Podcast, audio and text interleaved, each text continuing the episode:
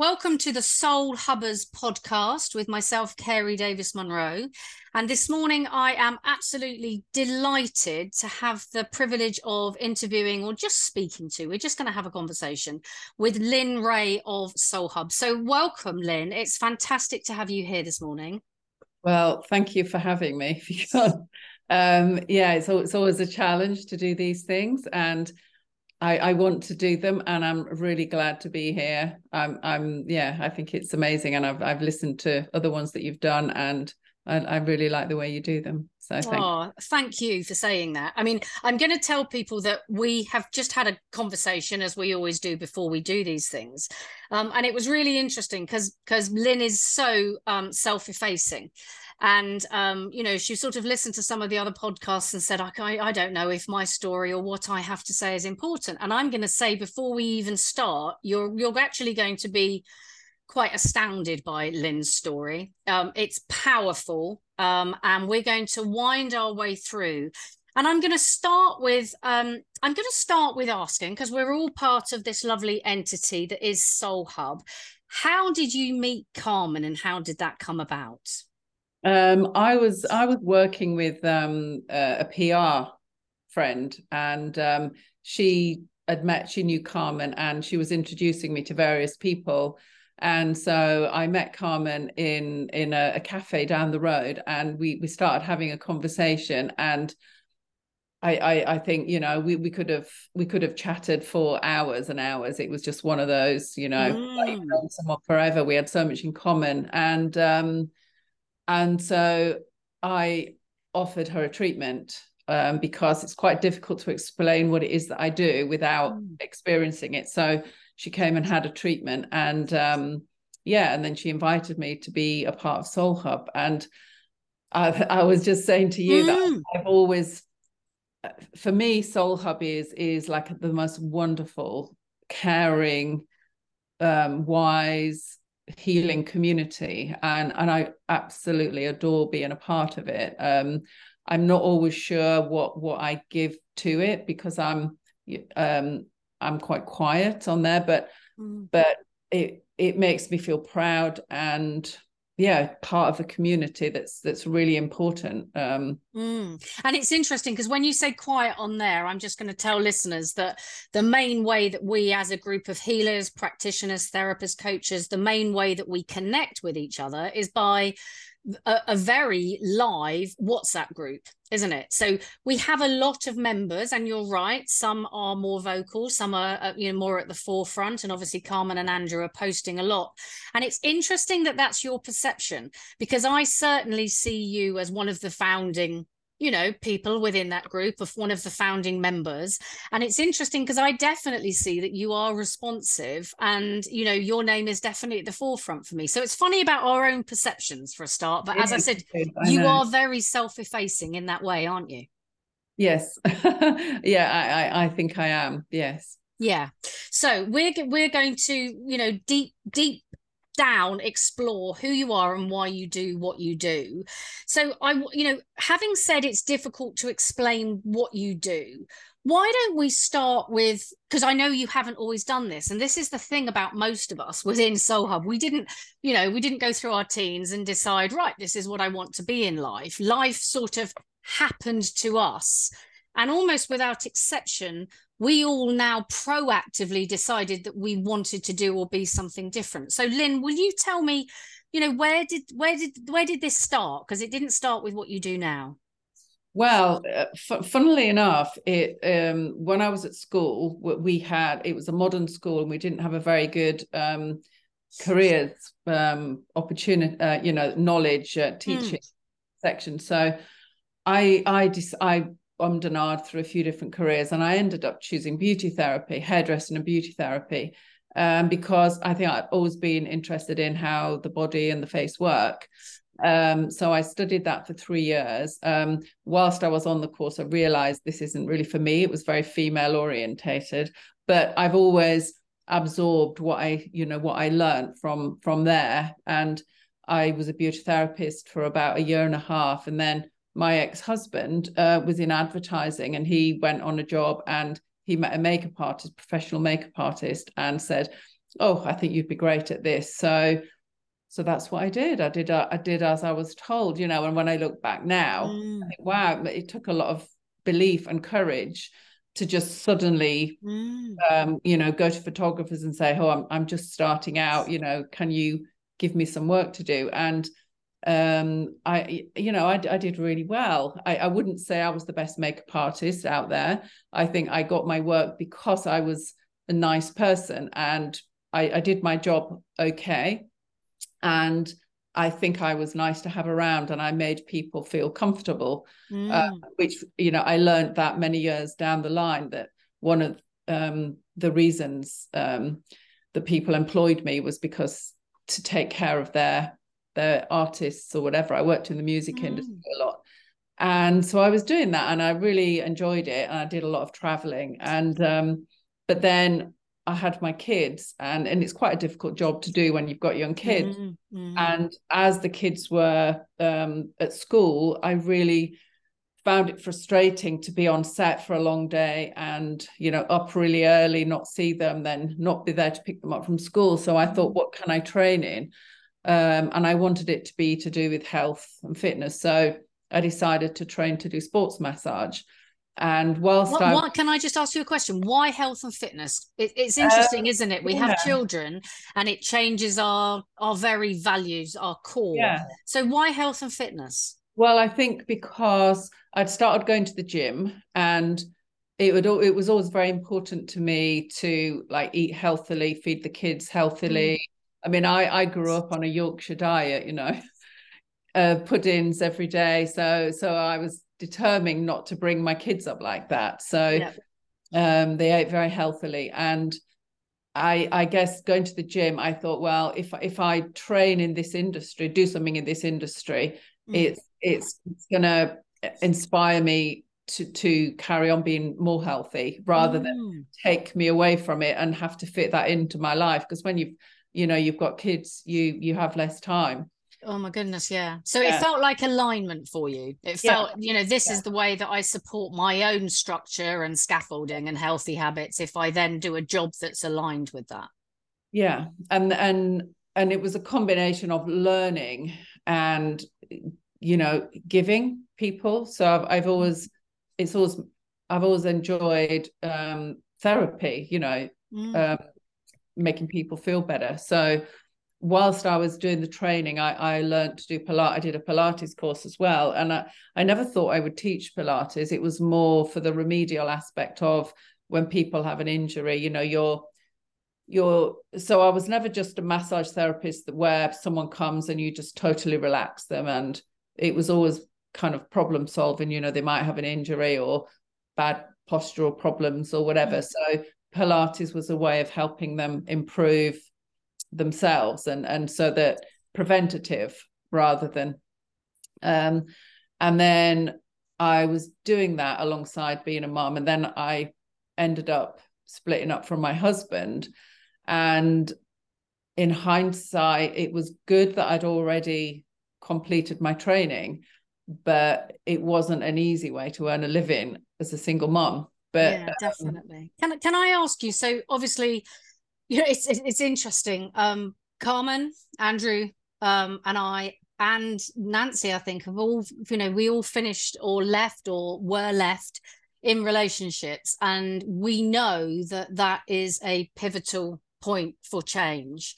Yeah. Um, and almost without exception, whatever our role was, whether we were the proactive member in those relationships, we're all left a little bit broken and we need some mending, don't we? Oh gosh, yeah. Um, and I know you've done huge mending in many ways in your life, but in what way? What you know, how did you find your way out of that space? Um, well, it, it was quite um, it was a shock when because he left me for he fell in love with someone else, and it was at the time when my mum was sick and then she died, and um, so I kind of lost everything all at once. You know, mm. I lost my mm. mum, I lost my husband who I'd been with since I was 18. Mm. Uh, and and it's not only the, the present that you lose, it's the future. And for yeah. me, that that was the hardest, I think. So it was like all all my whole life that I'd known Yeah. was gone. Um, So and so- fear, massive fear, Yeah. massive loss. I Yeah. guess you know, questioning as we all do, as I said, in whatever role, your your sense of self, your self esteem, self esteem, and on top of that, you were thinking, actually, I've got to work as well. I've I've Yeah, got so- to find well, a way. What, what I did was what what I always do. I focused on the others, you know. So I focused on my kids, um, making sure they were okay, and I put all my energy into being a mom. Um, and so I didn't. It was it was far too complicated to grieve, so I locked it all away. Mm. Um, and yeah, I I think that was um, not not well not really great for my health and i actually got um, a thyroid cancer um, after we about a year after we split up um, Mm. and i you know i always had a problem speaking my truth Mm. I, I would actually honestly say i was a doormat in Mm. in our in our life um not not that he deliberately trampled on me i think i just tried to please everyone tried to be someone i wasn't Mm. um, and didn't had no idea who I was. Um, Mm. And it's taken me years to kind of grow into me. And it's funny because I was I was 60 this year and I was on a mountain and mountains have always been uh, particularly important and special to me and I I just thought I was thinking wow uh, I'm really looking forward to my 60s because my 50s have been really tough Mm. um, because it's been about um, health, you know, staying alive, really. Yes. Yeah. And then I thought, Yeah. well, actually, my 40s were quite tough as well because that was about parents dying, Mm. splitting up from husband, various health issues. And so I, I thought, wow, now I really need to uh, remember how to live. And I, I actually, on that mountain, Mm. I really felt alive, you know, and I thought, this is this is life. Um, yeah, so so my focus now from now on is enjoying, embracing life. So there's so much I want to unpack from from what you've just said there because you've touched on something that um you know I really want to talk about. But it's really interesting, isn't it, that um you know, and I guess I feel this about Soulhub in that what in that group, and I say this to clients, you know, there's so much suffering. We're all suffering from something. We're all dealing with something. And I think that lots of us have come to our place as as people that support others, having been through no end of personal suffering. Yeah, And I think that is what gives us our humanity. Um, it definitely gives us our vulnerability as a group. And that's what gives us our connection and enables us to help others. Um, and moving, I guess, what you had through you, you knew you'd become stuck. So, you know, knowing that you were stuck, and as you said, you know, still again today saying, I'm not, you know, not sure what have I got to talk about, really understanding that you've got that voice that causes us damage, doesn't it, Lynn, when we hold on to um resentment when we hold on to hurt when we don't move the emotions through Yeah. us so yeah. tell us you know you've said you- you're a survivor you are you're learning to live again tell us a bit about what happened to you from that point Um, well, I had the I had the thyroid cancer, and that that went. Um, I had half my thyroid out. Then I, um, in two thousand and eight, the end of two thousand and eight, I was diagnosed with breast cancer. And bizarrely, because my mum died of breast cancer, I'd always I was convinced I was going to get it. I was the big Mm. sister. It was my role, and so I really wasn't surprised when I was told um, it came became real when the doctor said, you know, you need to have a mastectomy, and that's when I did cry. Um, but pretty soon after that, I I put it all away again because it was the twenty third of December, and I didn't want to tell people because it was Christmas. So it felt a really awkward thing to to have because you know you realize when that you're seriously ill that it's not just you it affects it has a widespread Mhm. effect you know my kids my dad my Mhm. sister you know they'd lost my mom i didn't want them thinking that i was next and so Mm.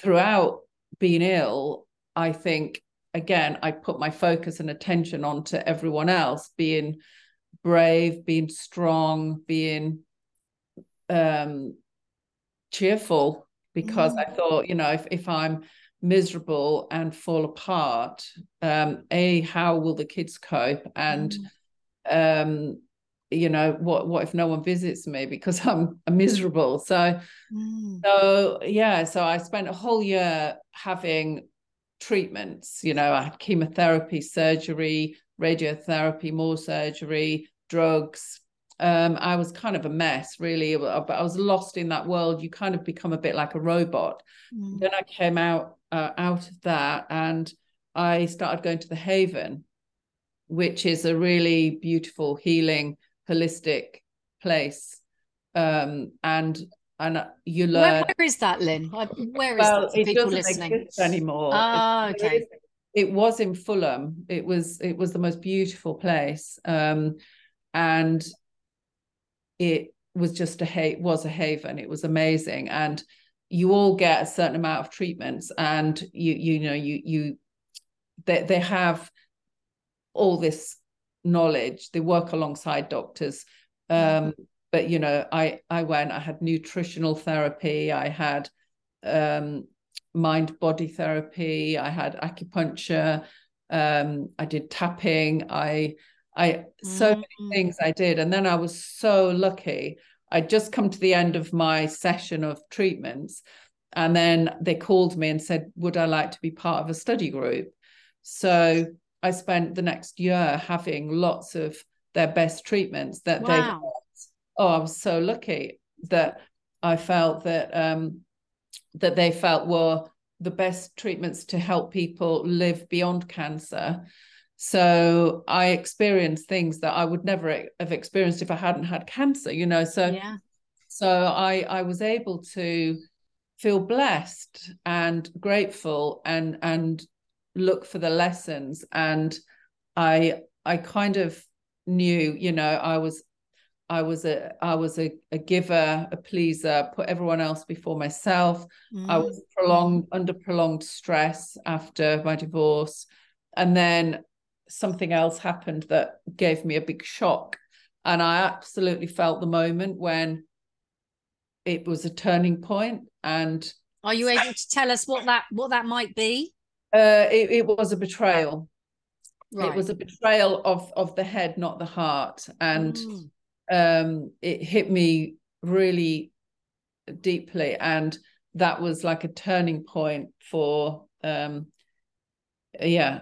So it was it was mm. time after that that the, the cancer came, and so I when I, when I was 50 in 2012, I had a party mm. and it was like a celebration. It was three years since my first diagnosis, more or less, and I was celebrating being alive.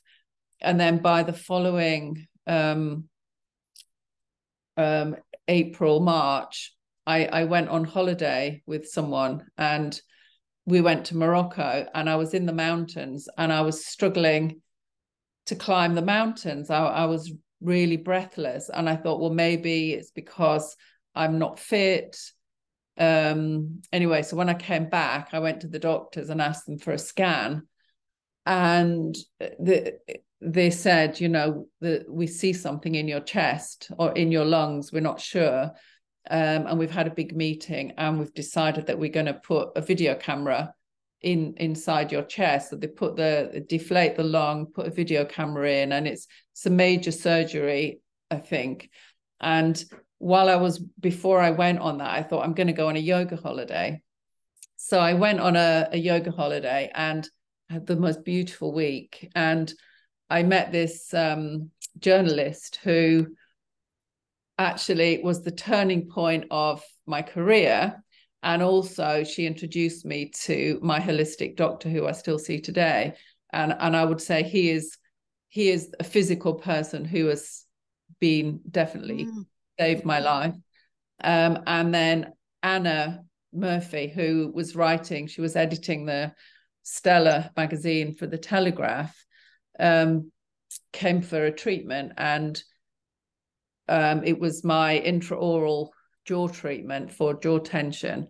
mm. and and she came and had one and decided to put it in her magazine mm. and so i then had this space of because this was after my so so after my surgery they found seven sites of tumor in my body um but not in my lung it was in the chest wall so um i was i was put on more drugs and i had a chest drain so uh, can I just ask you, Lynn, despite at this point you said you found this wonderful holistic doctor, yeah. you are, I guess, because we all have fear, and obviously cancer is the biggest fear for so many people. You know, some of my clients have it, and you know, it's that biggest fear, isn't it? So at this point, I guess, were you sort of caught between the the allopathic world of you know there's a fear isn't it? If i leave that behind yeah. and take the jump to go completely holistic alternative where were you at at that point? Well i i can't remember when um when if when i if i saw him after my surgery or before my surgery. Right okay. I can't remember. Yeah um because um what happened in the surgery was i i woke up and I had two two drains coming out of me. One of them stayed there for nine days while I was in hospital recovering, and the other one I went home with, and I had no idea that that was going to happen. So I had this chest drain for nine months. um, nine months? Did you just say? Yeah, and I had wow. to I had to empty fluid off my chest for nine months. And and during that, so when I met Raj, my my holistic guy, I, I went to see him and it was like being sat in the room in the presence of guru um a, a, master because it was like all the all the books you've read all the things that have really meant something to you mm. that have touched a part of you he was that person all rolled into one and and i felt totally in awe and totally safe you know so he embodied he embodied what you'd been looking for in terms of your health and well-being healing yeah. journey yeah. yeah. and and you know is, is a homeopath but is much deeper than that. He's a scientist and so I, i've taken whatever he's asked me to do changed my diet um, and yeah so he kept me on track and then I, I used visualization during this nine months when I had the tube. And so every day I would, there's a guy called David Hamilton who had written a book called How the Mind Heals the Body. And mm. whilst I, um, I used to meditate and visualize the, the cancer, the tumors melting, and I worked on them because the one of them was quite large. It was like the size of an egg, and I'd seen a photograph of it, which was pretty gross, but yeah, quite yeah. good to have that visual when when I, I, was, you know, and I visualized it melting. And the tube was actually a savior because it was taking the bad mm. cells out of my body. And then one day I I thought. I don't feel that one anymore. I'm ready. So I moved on to the next one. And then I started clearing the body. And then it went away how uh, do you know it went away? Did you have another X-ray, or did you? Yeah, just... well, I was having. I had to have scans or yeah. X-rays every three weeks when I went to see the consultant, and they would. Mm-hmm. I had to every time I emptied the tube, I had to measure the amount of fluid wow. off, and um. And were you having chemo at this point, Lynn? I mean, uh, what was so? What was uh, causing was, the fluid to come off? Uh, the fluid was that was produce because the body is trying to heal the tumors. Wow. Okay. Yeah. So, so someone said to me, um, because I had some more sessions at the Haven, and someone said to me, okay, maybe you should make friends with the cancer and sit it, imagine it sat on a chair next to you and ask the cancer what it wants. Mm. And so and make friends with the tube because the tube is is trying to make you know it's making you healthy. Yeah yeah. So and, and i used to have loads of conversations with my body and with the cancer and we we kind of did become friends and and then when it i only asked it to go to sleep because i listened to the doctors all telling me i was incurable. Mm. and, and that, can i just say when when you know that there's not going to be loads of us who the doctors have said that to. When they give you those words, Lynn, what does, how did you take that? What did that feel like? That might seem a silly question, but. Yeah. Well, well, I mean, it is quite dramatic when they tell you because I, I was allocated a palliative care nurse. Wow. And, um, I think I had, I think it was my son. I know my daughter was there when I was waking up out in hospital. Mm. I can't remember. They both had to hear these things anyway, which was really hard. And I think the doctor said, um, well, you know, we'll we'll maybe get you get you as many years of good quality life as we mm. can. Mm. Um, and and that's what it was about. And so I thought for me it was quality of life. And mm. I struggled with the drugs they gave me. Um, but I thought, okay, I'm going to do it both ways. I'll do the healthy and I'll do everything I can. And mm. and it was about being healthy. So I totally changed my diet and and I really worked on the mind because I I knew I'd I'd heard I'd been on this workshop. Well, there were two workshops that had a big impact on me that mm. at that time. One was I can't remember the name of the guy, was a health coach. And he said that only 3% of illness was caused by genetics, like 10 to 12 was diet and lifestyle, and the rest was stress. So I thought, okay, well, that's 97% that is in my control. Yes. So yeah.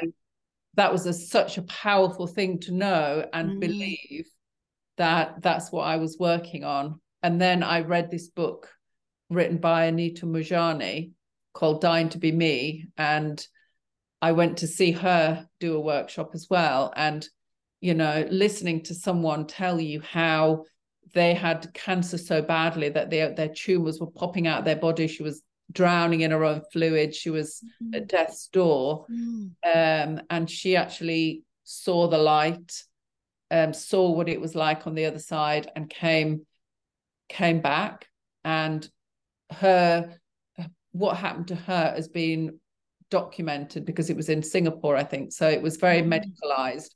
Um, and, so and when she, she says, "Can I ask? Can I ask you there?" Because you know we're all sort of used to lots of terminology. You talked earlier about, you know, your mum having cancer and you knew that almost you were attracting that.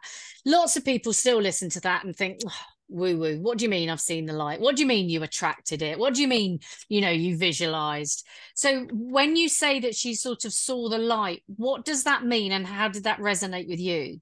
Well, she said that because um, she she'd based her life on fear, fear yeah. and disappointing people. So she saw her father and her best friend. She visual well, she's you know they came to her, whatever, and she said all she felt was unconditional love. Mm. and mm. and and that's all that counts. And she could hear simultaneous things happening like her brother coming over from another country. She could hear doctors talking about her. Um, she could hear all these things going on. And and she was lying there in a hospital bed supposedly dying. And she has been very healthy for many years now. And she goes around the mm. world talking and and teaching people. And to hear someone say that that had happened to them i thought well if that can happen to her why not me? Um, so she was she was inspirational from that yeah, point yeah? Yeah, yeah. So was there a point then that you decided okay well that's not serving me anymore and you know this this is the route i'm going to take? Was there a defining point that you can think of? Well i I think I I what the day I got rid of the tube, I was I was really happy, obviously. Mm. And I thought I've got my life back and I'm gonna really live my life. But I was living with a lot of fear.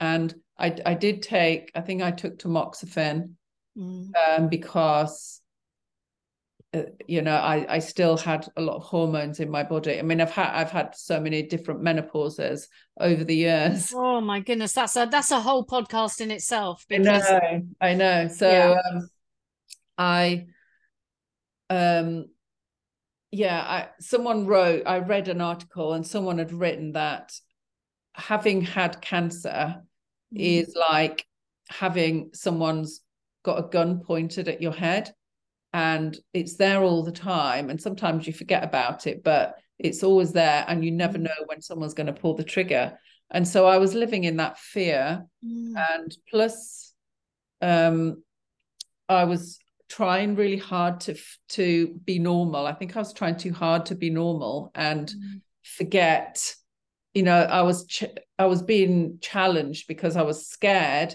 but yet i was trying to be normal yeah. rather than embrace it and well about- you said you you had to be normal you know you've got children you had people yeah. around you and you know predominantly i coach women and that that tends to be what we do we hold yeah. it in we toughen up we put a good face on it you know and we make sure that everybody still knows that we're okay you know we're we're the one holding it all together so yeah. you know i guess that took its toll on you yeah well 4 years ago it came back again and I, and again i knew mm. um because a year before it came back i went to chamonix with my son mm. and we climbed a mountain and I, while I was there, I I saw I, it was really challenging. You know, from the first part of the hill, my leg muscles were really hurting, and um, we, I was watching all these really fit French and Swiss people mm. Skipping around like goats, and I decided I was going to be a mountain goat, so that when I went back the following year. Um, I'd I'd be much fitter, and so I came home and I started doing kettlebell training, and I was always doing Pilates and yoga, and mm. um, about, I think it was towards the end of the year, um, I started to struggle.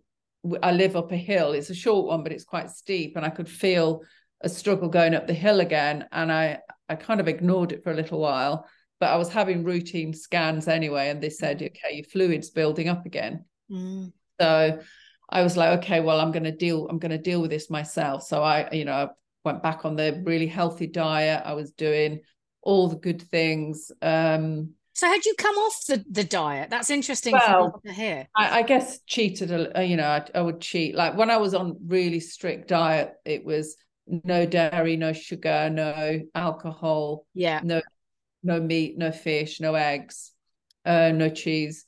Yeah. And so I, I cheated and, and I was I was seeing someone and we ate a lot of fish. Yeah. And yeah. I drank alcohol and yeah. But I, I think it was less well, obviously that has an effect on your body, but I think what's going on in your mind has a bigger effect. Um, and so anyway, it, it the fluid was building up and I was having problems breathing, but I refused to have the the drain put back in because I thought if that goes back in, it might never come out. And so I resisted and resisted, and the breathing was getting really, really tough. And um, it was a strange kind of not being able to breathe because I got quite good at breathing in because I was using the other lung, but.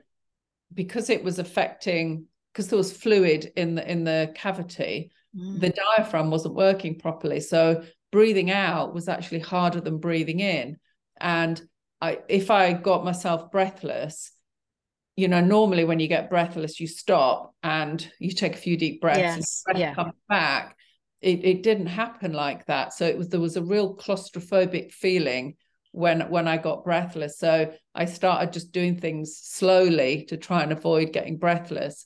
Um, like you know, at the tube, if I couldn't get a lift, I would it would take me about four or five stops to get to the top of the stairs and things like that. And I was still working mm-hmm. and I mm. was trying to because my my voice changed. I somehow lost my volume control on my voice. Mm. I was mm. continuing to do everything as normally as possible. And then in the end, um, the the I went to the hospital and um, I think I'd already decided maybe I should have the the tube put in because I, I just could hardly do anything.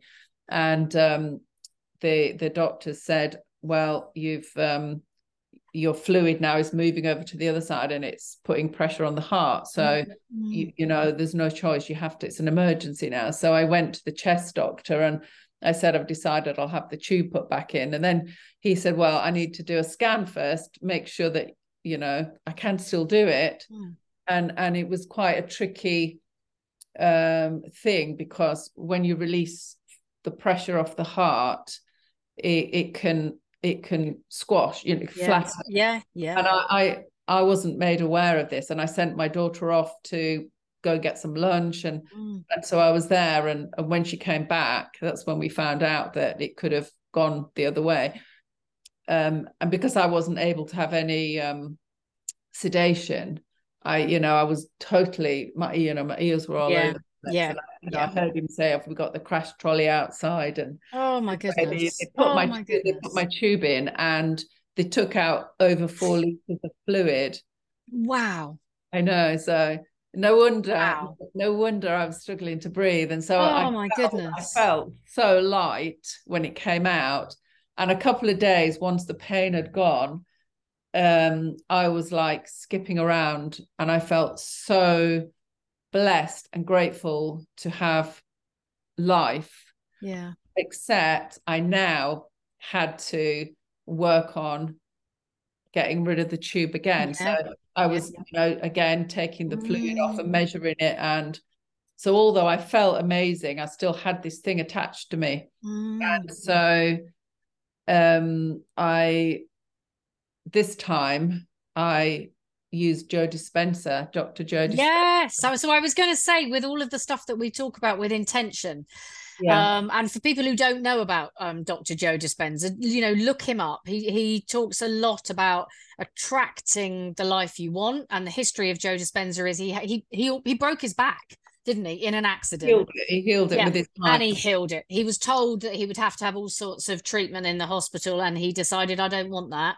And he went and he healed it with his mind, and that's what he's known for. So he supports people who want to heal themselves with the power of intention, the power of attraction, the power of their mind. Um, and I should say again, people often look at us, and I'm sure they look at Soulhub and look at the word soul and maybe think, oh, you know, what's the reality of that? Well, everything we do, I guess, is based in science.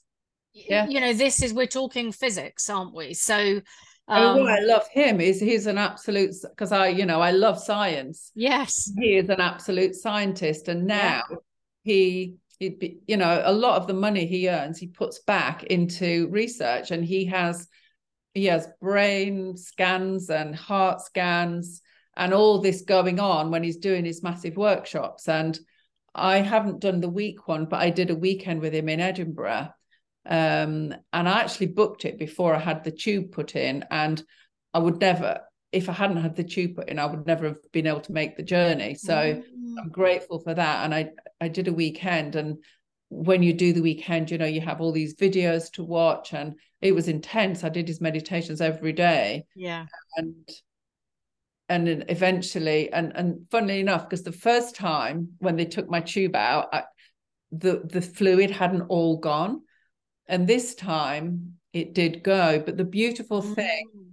about the the Joe Dispenza thing was that my vision was um, and I've written the whole story in the Soulhub journal and I'm Mm. so grateful that I wrote that story because it means that the detail is still there because you lose Yeah. the detail and Felix my son had sent me a photo um, oh because there was a um, an aborted attempt when I went to climb a mountain with him and I couldn't even climb a hill I was so Mm. breathless Mm. so a year later, um, I, I I visualized a picture of where he'd been, this mountain lodge Mm. in Zermatt, and a beautiful lake and view of the Matterhorn. And this was my visualization that I vis and I visualized it so real that I could I could feel the air, I could, you know, feel the chill on the skin, Temperature, yeah. everything. I visualized it, Yeah. how I would feel when I got there. And Mm. it happened and it was the most amazing experience. I did it with my two kids and it was the most beautiful experience ever. And it was so magical that we did it together. And it was hugely emotional. Even now, when I think about it, you know, I get emotional. And Mm. I actually felt like there was a point on the mountain where I could see the the lodge where we were going to stay, and I I felt like I was really stepping into my future, and Mm. I I felt like I actually stepped out of my body that had cancer and left it on the mountain and stepped and walked away and, and said goodbye. And so that by the time I was, you know, walking up the last little hill to someone different. to get You my. Aperol Spritz, yeah, and I still had the tube, and it took a while for the fluid to go, but I knew it was going to go that time, and and it went totally empty, you know, Mm. and and that was um three years ago now, or two years ago, or three years ago. It- I think it's three. It's, it's funny because you, you kind of lose track of time. Yes, yeah. That's I mean, I don't know about other people listening and we'll we'll ask people to leave their comments on this, but you know, while you're talking there, my whole body's just shivering. i you know, that gives me shivers up and down my spine and you know, when you talked about having the chance to write these things down, I think it's really important. My partner um, had cancer, and he often will talk through some of the really frightening points, you know, and and says it's really good for me to remember that. I don't want to forget that. Yeah. You know, I I- I don't want to forget it because you know, I guess the point is I don't want to go back there and feel how I feel, but I want to use it yeah. so that I don't get there again Exactly. um um and just to remember how my body felt then and what that feels like and what being well feels like. So Yeah. lynn i want to ask you i mean i we could talk i could talk for ages about this and i you know we we mentioned didn't we that there are lots of celebrities really who've who've had very empowering um very well-known stories about cancer survival or you know not surviving cancer but getting it out there and raising money and you were saying you feel a little bit difficult about you know your story is very different isn't it in the way that you dealt with it Yeah.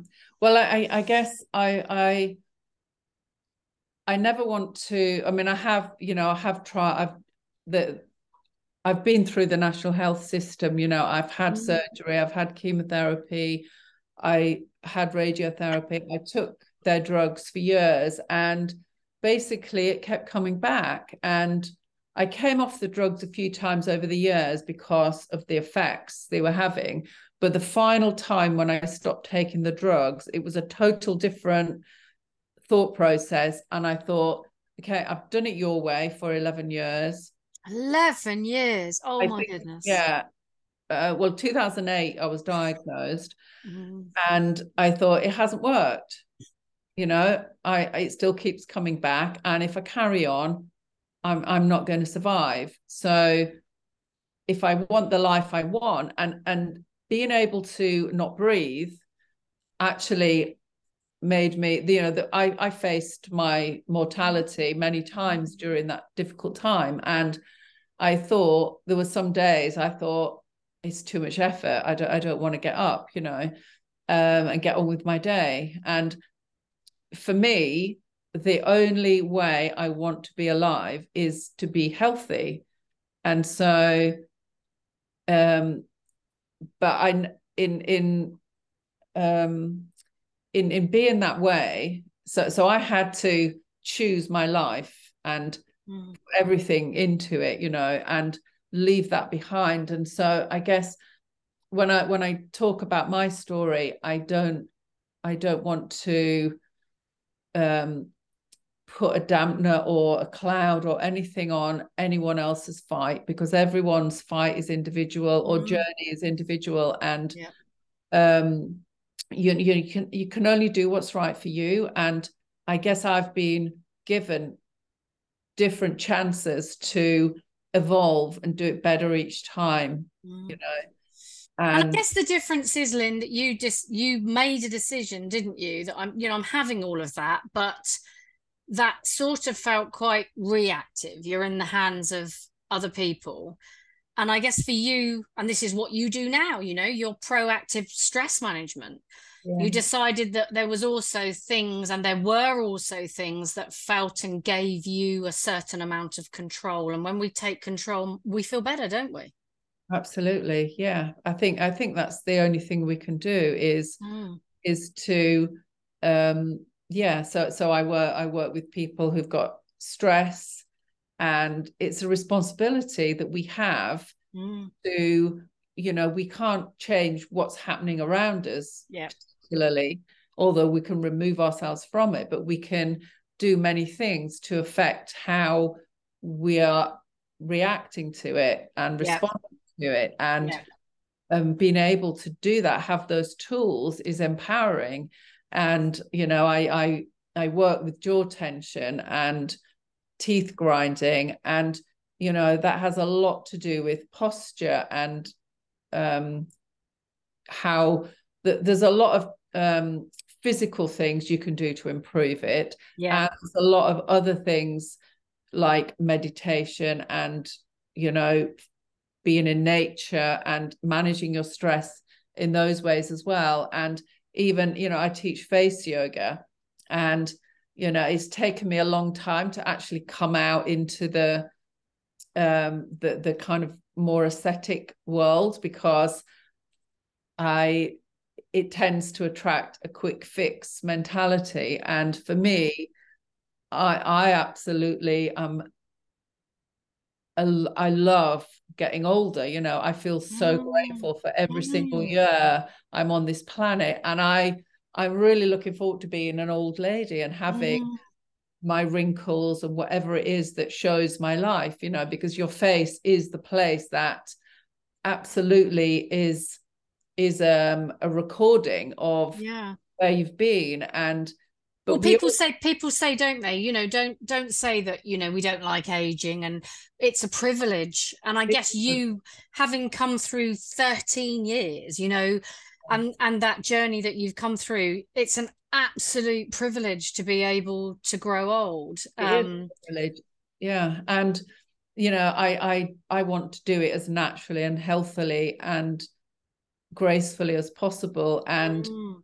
When i teach face yoga it's about it's about managing the stress in the face you know it's mm. about getting the face getting the muscles getting the balance um, just getting everything working and so that you are able to then not look 20 years younger but to have a face that portrays who you are now mm. you know we we we can shed things that we you know leave baggage behind um, but but sometimes it, it, becomes ingrained in the face. So it's teaching people how to mm. how to just bring it back to balance. Yeah. Yeah.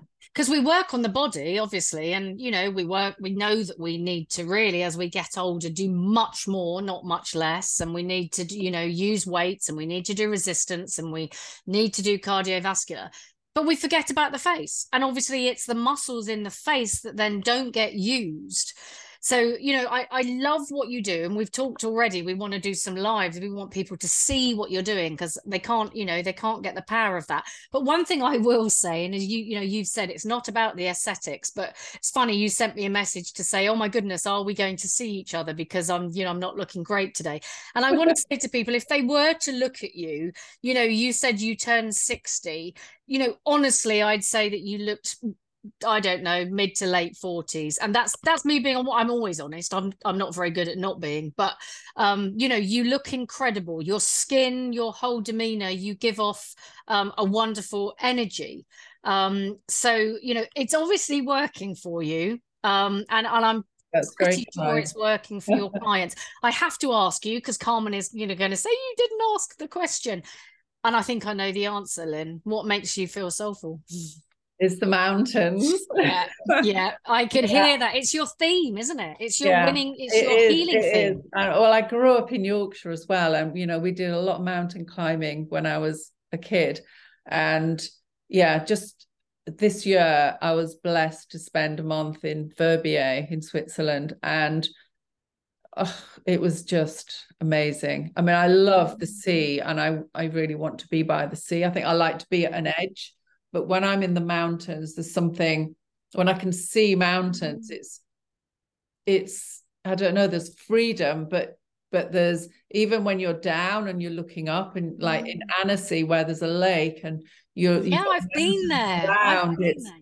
there's just something really majestic and powerful and yeah alive about the mountains yeah. yeah and maybe it's something of look I'm just this small little thing yeah. and look at this and actually you've overcome that you've climbed them and that's a sort of metaphor for the way that you've lived your last 13 years. So how can people find you? Obviously they can find you through Soulhub. Um you know what who is who are your clients? Who might come and find you if they're listening? Um well I, I, a lot of people find me because they've got jaw pain or face mm. pain, or they've been told by the dentist that they're suffering from TMJ. Um, mm. And then the face yoga, people who who want to create more balance with their face. Um, yeah, I love it. I can feel myself twitching and do, sort of thinking, yeah, what am I doing with my face? I often do it in the car and wonder what the next the people in the car next to me are doing. But um, it, it's so interesting, Lynn. I could I could talk to you for ages and i'm really conscious of the time because we're meant to keep these things short but um far from you saying you know i don't know what we're going to talk about i'm not sure listening to the other Soulhub stories um I'm sure people are going to be really moved and touched by your story. I, I, you know, welcome people to leave us messages and to ask you questions because you are so open and honest and authentic with all areas of your life and the pain that you've been through. There's definitely a theme with us. Um, and, you know, what we urge people to do is proactively take control of their health, don't we? That's the one, would you say that's the one message we yeah, want to leave yeah. people? Look, look for the lessons in, in, um, in in what what what happens to you rather than mm. saying oh why me oh it's not fair or or you know even even from a more lighter lighter place look you know when you look in the mirror and you you look at all the you think all the negative things think mm. think of um all the the positives and you know life, being able to breathe, being able to walk, being able to smile and love, and all those things are the most powerful things. Without that, nothing else counts. Exactly. Come back to basics and and yeah. the gratitude, I guess, for all that we have. And sometimes you have to go through tough, tough times to start back at the beginning there, don't you? And and you can do anything, you know. What whatever is there present I mean, obviously, if you get run over by a bus or or something physical happens mm-hmm. to you, that's maybe not your fault. But everything that happens to our body has somehow happened because of the way we've been living. So, in order yeah. to heal, we we have to embody that and and another know, great book the body the body keeps the score. Yeah. Oh, amazing. Yeah. Make change. Yeah. exactly. listen yeah. yeah. So I'm sure people are going to want to find you. Um, and as I say, you can find us. Go to the Soulhub website. You will find Lynn's profile. Um, please leave us messages if you'd like to get in touch. Um, we always answer. We would love to hear from you. Lynn, thank you so much for bringing your whole self today, your whole wonderful self. Um, and it's been such, yeah. such a privilege for me to learn more about you. Well, thank you. It's such a lovely thing to talk to you. Thank you.